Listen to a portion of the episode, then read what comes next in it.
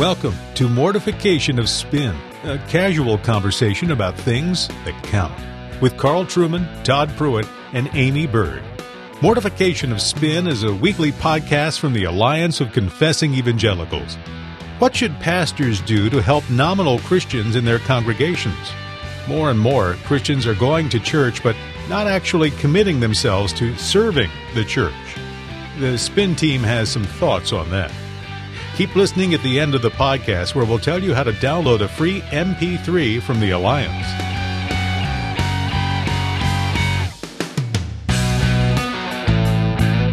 Carl is back. Welcome back, Carl. How's it going? It's great. I'd rather be in New Zealand, but I guess I do have to earn some money occasionally, so I've had to come back to the United States. Well, um, you came back to a little more than you were expecting. Um, the Mad Woman and I got an interesting email. It turns out you were the victim of a practical joke. Yeah, I was mistaken for Harry Styles. I'm you know. sure that happens a lot. It happens a lot. I think it's the similarity in our hairdos uh, that that really uh, causes it. But yes, I came back to a one of those typical phone messages from one of my giggling 13 year old fans uh, wanting me to call her back and you know give her my autograph, etc., etc. and what was what was the last name of one of those giggling fans, Carl? I, I believe it was Byrd. Yeah. As, as soon as the name Harry Styles was mentioned, I narrowed it down to two potential women who could be the origin of this. One of them is the mad woman in the attic, and uh, the other one, of course, is the diva. Yeah. So I sent them an email, and, and within half an hour, I think we'd we'd located the guilty person within the larger Yes. bird cage, if I could put Yeah. it that way. So- I But I, I think a I think we've stumbled. daughter. I think we've stumbled upon something uh, as a potential money making scheme for you, Carl. You could put it out there that you will uh, personally make phone calls to people's daughters on their birthdays. Yeah. Like you know, Oh. fifteenth birthday. You'll call That's- as Harry Styles. For That's fee. Yeah. I could be like a, a Harry Styles tribute band, but just There specializing in phone calls, not the visual stuff. Yeah. Oh, clearly not. I think I mean, that's, you a, were- that's a great idea. It was certainly a source of entertainment for my daughter and her friends to to listen to your voicemail message and pretend like they were talking to Harry Styles. It's it's even better than talking to Harry Styles. I believe. anyway, The thinking they- man's they- Harry Styles. They didn't get Carl. to get to hear the response of "What is this rubbish?" The Harry Styles. the unthinking thirteen-year-old girls, Harry Styles. Maybe that's a better way. to put it. Well, so, Carl, what do you have for us uh, beyond your, your celebrity as a fake Harry Styles? Well, here's a a little anecdote that I thought might trigger an interesting discussion. Um, must be probably nine or ten years ago now. I was visiting a friend down south, pastor of a big church, maybe two thousand people, and yeah, that's unlikely to be an experience which I ever have.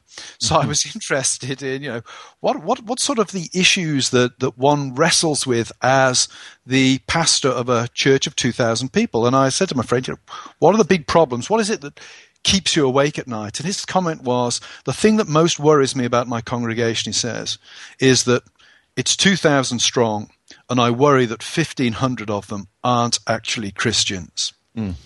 And that struck me as one, a problem, as I say, I'm never likely to face myself because that's a much bigger church than I will ever pastor.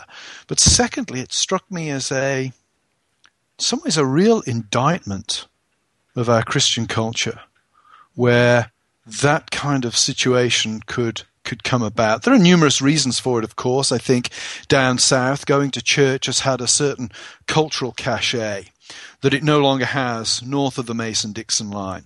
So there have been benefits to going to church which are very clear but very non spiritual. I think there's also been a a, a, a bigger church going culture down south.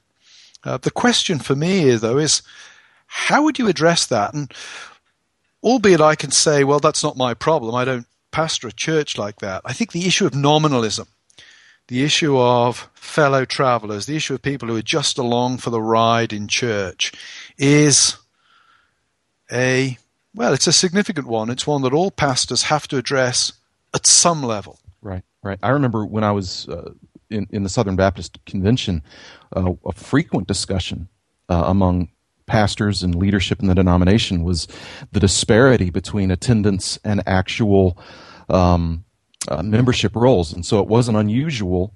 I, I grew up in a megachurch, and it wasn't unusual for a church that, say, had 2,000 in attendance, or three, or four, or 5,000 in attendance, to actually have double that on their membership rolls. Mm. And so it was nothing unusual uh, for a church to have twice as many on the rolls as they were actually having it in attendance. And so a lot of serious conversations had been, and I think still are going on among Southern Baptist pastors about that very reality. How many people have we received into membership who are either nominal Christians or, more honestly, unregenerate to begin with? Hmm. So it kind of leads to the question then of you know, what does a healthy Christian look like? Mm-hmm. Yeah. You know, Carl's example uh, th- that he just kind of gave us of, of a pastor concerned about that many in his church, first of all, I think it needs to begin with uh, pastoral uh, leadership and, and what how, how are pastors feeding um, mm-hmm. the flock? You know, I, I love Jesus's uh, reinstitution, if you like, of, of the Apostle Peter. Do you love me? Well, feed my sheep. Mm. And, um, you know, it doesn't help when large mega churches – and mega influential pastors, like, for instance, Andy Stanley, uh, instruct pastors to stop preaching systematically from the Bible because it doesn't quote unquote work. Well, I don't know how he okay. measures success, um, but Jesus would measure success through faithfully feeding uh, the flock from, from the Word of God. And so I would begin, first of all, with the responsibilities of the shepherd. Are we feeding the flock well? Um, are we giving them systematic instruction from God's Word, both from pulpit and providing other opportunities for them to be uh, fed well? That's something I've been thinking a lot about in my writing lately is um, having a proper understanding of the ministry. Because um, you know some of these big churches especially have all these programs and they're all called ministries. Right. And so you could be going to church and be active in um, you know ministry to the elderly or women's ministry or um, children's ministry, but um, do you even understand the ministry that Christ has given us, the ministers of the mm-hmm. church, of the Word and Spirit? It's is that even? I mean, Word and Sacrament. I'm sorry, mm-hmm. through the Spirit. Mm-hmm. So I think we downplay that in a lot of ways, and people, it becomes about what we're doing right. instead of about what we're actually receiving from God. Mm-hmm. Yeah, yeah. Very, there's very little room for discussions about the ordinary means of grace mm-hmm. in a lot of churches. I never even heard that term until, you know, probably six years ago. Till you met me, Todd. I think until I met Carl I take full oh, no. credit for anything that's good in this man's ministry. That's right. That's right. but I think you know, as pastors, we do grieve over the fact that we know that that that um, uh, that, that wheat and tares grow together. Um, we have to be very careful in dealing with that, lest we uh, do damage to the wheat. But um, we know that we're going to have in our congregations men and women who are far from Christ and I think as well, if you don't preach commitment, you don't get commitment. Mm-hmm. Mm. It's been very interesting to me that the people who have objected to my preaching as legalism mm. are generally the people who just turn up to church and then go away again. Right. And I, you know, without wanting to justify myself too much, I'm going to justify myself a little bit. Go ahead. Say, you know, when you preach commitment to people like that, they don't like it. No. Because it, it pinches. But you've got to do it because if you don't preach commitment, you won't get commitment. Yeah. Well, Another preaching- side of it as well on the on the big church front is just some churches like machines. Yeah. Everything can be done by somebody who's paid to do it, and therefore you don't need buy-in from the congregation. You don't need volunteer musicians because you've got a paid musician. You don't need volunteers to clean the church after Sunday because you pay cleaners during the week to do that. And if people aren't buying into the humble ministries of the church, then they're generally not buying into the church. Yeah, well, we've turned them into customers, is what we've done yeah. at that at that at that stage. Then we've yeah. just turned them into customers. And if you don't like this style of music, well, we have five other types of worship services for you to choose from. And I, I, I, love what you said about preaching commitment. We have to preach the imperatives of Scripture and not only the indicatives. I, think we, uh, particularly in Reformed circles, have gone through something in recent years where we were justifiably so excited about preaching Christ from all of Scripture. That's a wonderful thing. Uh, but what's happened in some circles is, is, is a diminishing of the necessity of continuing to preach the imperatives. Preaching the imperatives of Scripture is not legalism. Now, I guess it can be uh, obviously can be done legalistically, but the imperatives of Scripture are there to be preached and proclaimed as a means that God uses to sanctify His people.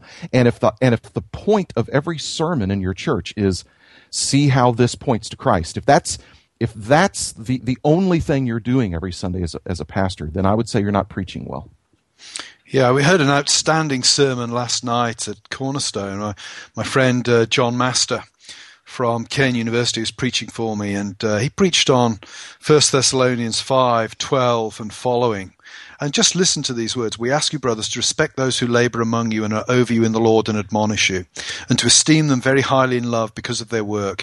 Be at peace among yourselves. And we urge you, brothers, admonish the idle, encourage the faint hearted, help the weak, be patient with them all. See that no one repays evil for evil, but always seek to do good to one another and to everyone. Rejoice always, pray without ceasing, give thanks in all circumstances and then it, the culminating statement is, For this is the will of God in Christ Jesus for you. And hmm. John made this beautiful point where he said, you know, people are always looking for the will of God. You know, what sort of socks should I buy? What tie should I wear? Where should the I will park? of God is you, you do these things. Right. The will of God is not, you know, we're not to search for the will of God in like the, the, the micromanagement of life. The will of God is hmm. these big things. And that's how Paul ends his letter. Hmm. Bam, bam, bam. Do this, do this, do this. Right. And I think that's, it's a note we've, we've lost in our fear of legalism. Mm-hmm. We have lost that note, that Pauline note of commitment. And guess what? That means we have churches where there are 2,000 people and 1,500 of them. There's no evidence they're Christians anyway, other than the fact they turn up on a Sunday. Right. Well, you know, you And- talked about the defensiveness of the congregants to hear you preach commitment. And I think another thing that comes alongside of that, which is such a privilege and, you know, what Christians have and nobody else does is is the repentance, preaching repentance. Because, you know, then that does make us recognize that we are fully dependent on Christ in our faith for everything. And then we can move beyond our own defensiveness and, and we do see that this grace doesn't only justify us, but that it also empowers us for good works mm-hmm. and for obedience. And so that's exciting to, to know that, okay, when I hear that list, I think so many ways in which I failed, but we have repentance before us and we have Christ who's perfectly done it and whom we are supposed to follow. Mm-hmm. And that's exciting. Right, right. You know, it's interesting as I as I as I listened to y'all. One of the thoughts I had, Carl, even as you were reading that that text of scripture, was there's too many preachers in our circles who are willing to take a text like that that you just read and say, now, because we are so radically broken, we can't do those things, but that's okay because Christ has. Now, Yeah. Christ has perfectly embodied all of that. Let's let's preach that. But those imperatives, Paul Paul meant for us to obey those things. Yeah. Now we puts them at the can. end. Exactly. Puts them at the end of the are meant to be obeyed. Right. Now we Right. can obey those things. And that's Exactly. the big thing too, is is we're new creations mm-hmm. in Christ. Christ we're not o- the old man anymore. Right. Exactly. Because the, the question is has Christ only broken the curse of sin or has he broken the power of sin as well? And there's too much preaching that says he's p- broken the curse of sin, but he's done little to nothing about the power of sin. Yeah. and that's wrong. I, I- I was preaching yesterday morning on First John from First John chapter four that we love one another, and in that portion of the text, John refers to Jesus being put forth as a propitiation for our sins as the ultimate um, uh, illustration of God's love, and so you preach propitiation there. But you, but he's still saying, now you do this. Yeah. You love one another. It's a command to us, not just to hear and say, well, see, he's commanding us to love one another so that we'll know that we can't. He's commanding us to love one another because we're supposed to do that. I've been listening to G.K. Beale's uh, biblical theology from his class over at Westminster um, through iTunes U. And he, he has such a theme going through there that our sanctification is eschatological. And I'm just been listening to it so much that that's what I'm hearing in what you're saying here too. It's just that we look forward to what we are becoming, mm-hmm. and then that helps us then. Right. Um, as you know, to obey Christ easier, actually, yeah. and then yeah. to go to Him in repentance when we don't, and then pick ourselves back up again and, and encourage one another in the church body and exhort one another in the church body. Right. Yeah. But it's not just looking back at what Christ done. That's very important for sure. sure. But um, this this looking ahead of what we actually are becoming, what we are mm-hmm. being transformed into. Right. Yeah. Well, and I think going back to First Thessalonians 5, one of the things John did so well last night is he brings out the fact that as you move through First Thessalonians 5, the context for what Paul's saying appears to be primarily that of public worship. Because he goes straight on to say, Do not quench the spirit, do not despise prophecies, test everything, hold fast what is good. That's a context of worship that's being mm. talked about there. So again, it brings us back to that corporate context where, which is the primary location, I think, for, for cultivating mm-hmm. commitment and cultivating sanctification. Takes fitness. I keep saying that. That's right. Good plug for the book. We have never, to condition never miss a commercial ourselves. opportunity. Absolutely. Got to admire this girl. She's she's a good salesperson. I just want you to know I'm not going to plug my book. I'm not going to make a big deal about it. We'll so. keep it a secret. I'd stick with the thumb pictures if I were you, Todd. Uh, this is probably a topic for another day, but one sort of thing as we're drawing things to a close. One one further comment is I do think that nominalism is likely to become less of a problem in the future than it is at the moment. Now, that's not to say it won't be a problem, because clearly Paul addresses these things in the first century, and in the first century, it was not a particularly comfortable time to be a Christian. Uh, certainly wasn't a socially prestigious thing to be. It's been, for many, many decades, it's been pretty comfortable to be a Christian in North America, and it's carried a certain social uh, kudos with it. I remember that the person, the pastor I was talking about, actually said to me, that his concern was many of his congregants turned up in order to do deals, business deals, over coffee after the service. Oh, wow. I do think those days are coming to an end. When going to a conservative church uh, is the equivalent in the world's eyes of going to a Ku Klux Klan rally. Uh-huh. Nominalism is going to be less of a problem. Not that it'll disappear completely, but I do think it will be less of a problem. The Lord is bringing uh, to bear on the church in the United States not persecution, but he's going to make it a little bit more expensive in a whole variety of ways to be a faithful believer. And that, I think, will, will help to cut out some of the, the nominal Christians in our ranks. Yeah, churches and, and Christians are going to have to declare themselves on some of these issues. They're not going to be given the luxury yeah. of being vague anymore. No. No, I mean, this idea that uh, we have to be missional, which roughly translates half the time as we have to either keep our mouths shut or speak out of both sides of those mouths right. if we do open them. Those missional days are going. Right. Uh, this is not a time for being missional in that sense. This is a right. time for standing clearly on the Word of God. Absolutely. Yeah, it's interesting to think about that because uh, with that study that Christian Smith did, where he coined the term moralistic therapeutic deism for what most people who say they are Christians actually are, mm-hmm. um, I don't think that Christian is going to be associated in that way as much anymore. It's this broad moral, you know, g- good, positive moral category mm-hmm. that there's this God that exists, that He is good, and that I do good as kind of teamwork with Him. Mm-hmm. But um, as you're saying, uh, Christianity is going to carry with it some more of these um, not so pretty pictures of um, people who don't like homosexuals or mm-hmm yeah. Yeah, we're not going to be conservative Christianity is going to go. You know, it's not gonna, the world's morality. No.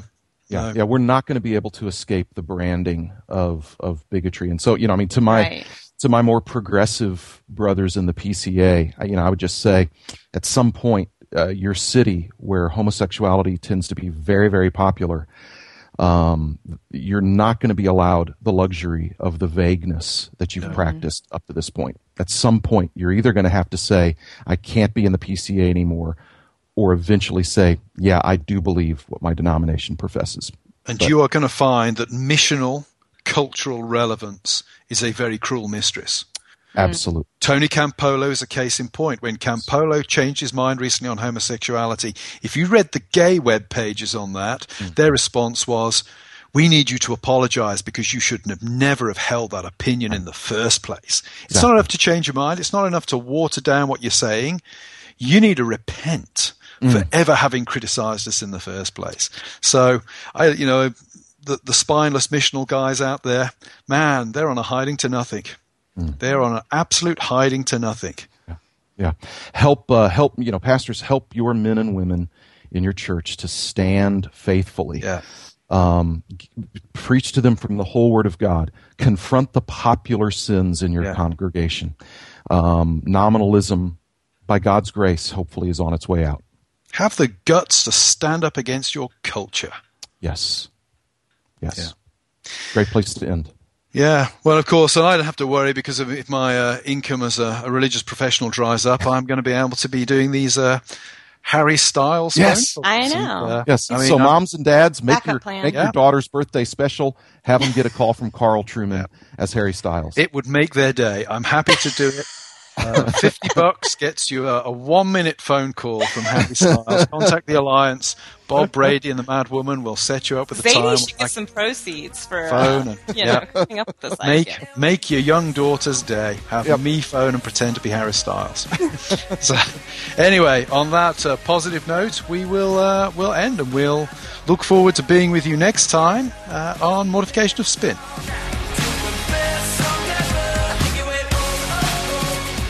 Thanks for listening to Mortification of Spin, Bully Pulpit, a podcast of the Alliance of Confessing Evangelicals. The Alliance is a coalition of pastors, scholars, and churchmen who hold the historical creeds and confessions of the Reformed faith and who proclaim biblical doctrine in order to foster a Reformed awakening in today's church. Make sure to visit our website, mortificationofspin.org, to download Christ's Prayer for the Church by James Boice. Next episode, the gang fills the silence with talk about, well, silence. It's all the things that they're silent on, basically. And I thought that's a pretty good way to identify what is a problem in some, interestingly enough, confessional churches, where there seems to be silence or maybe an increasing silence on issues that we would identify as very important. This ambiguity is very subtle, it's very manipulative, but it's also like agreeable. You need to be calling out the fierce wolves, and not to do that, even if, you know, you present a lovely picture of, of, of fluffy, furry kittens and injured puppies being nursed back to life. You've still got to call out the wolves. Hear more next time on Mortification of Spin. Thanks for listening. And don't forget to visit mortificationofspin.org to download your free audio message.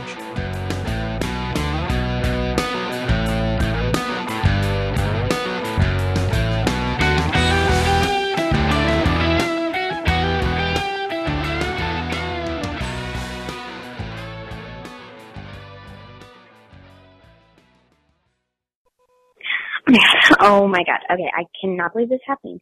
This is actually happening. Okay. Okay, oh my gosh. Okay, so, oh my gosh. Um, okay, Harry Styles, please, please, please, please, please, please, please, please. I love you. Please, please, please, please, please. Come to my house. I'll give you my address. I'll give you everything to come to my house. Please, I have to steal you. Bye. Love you. To replay this message, press 1. To delete, press 7. To save, press 9. For more options, press 6.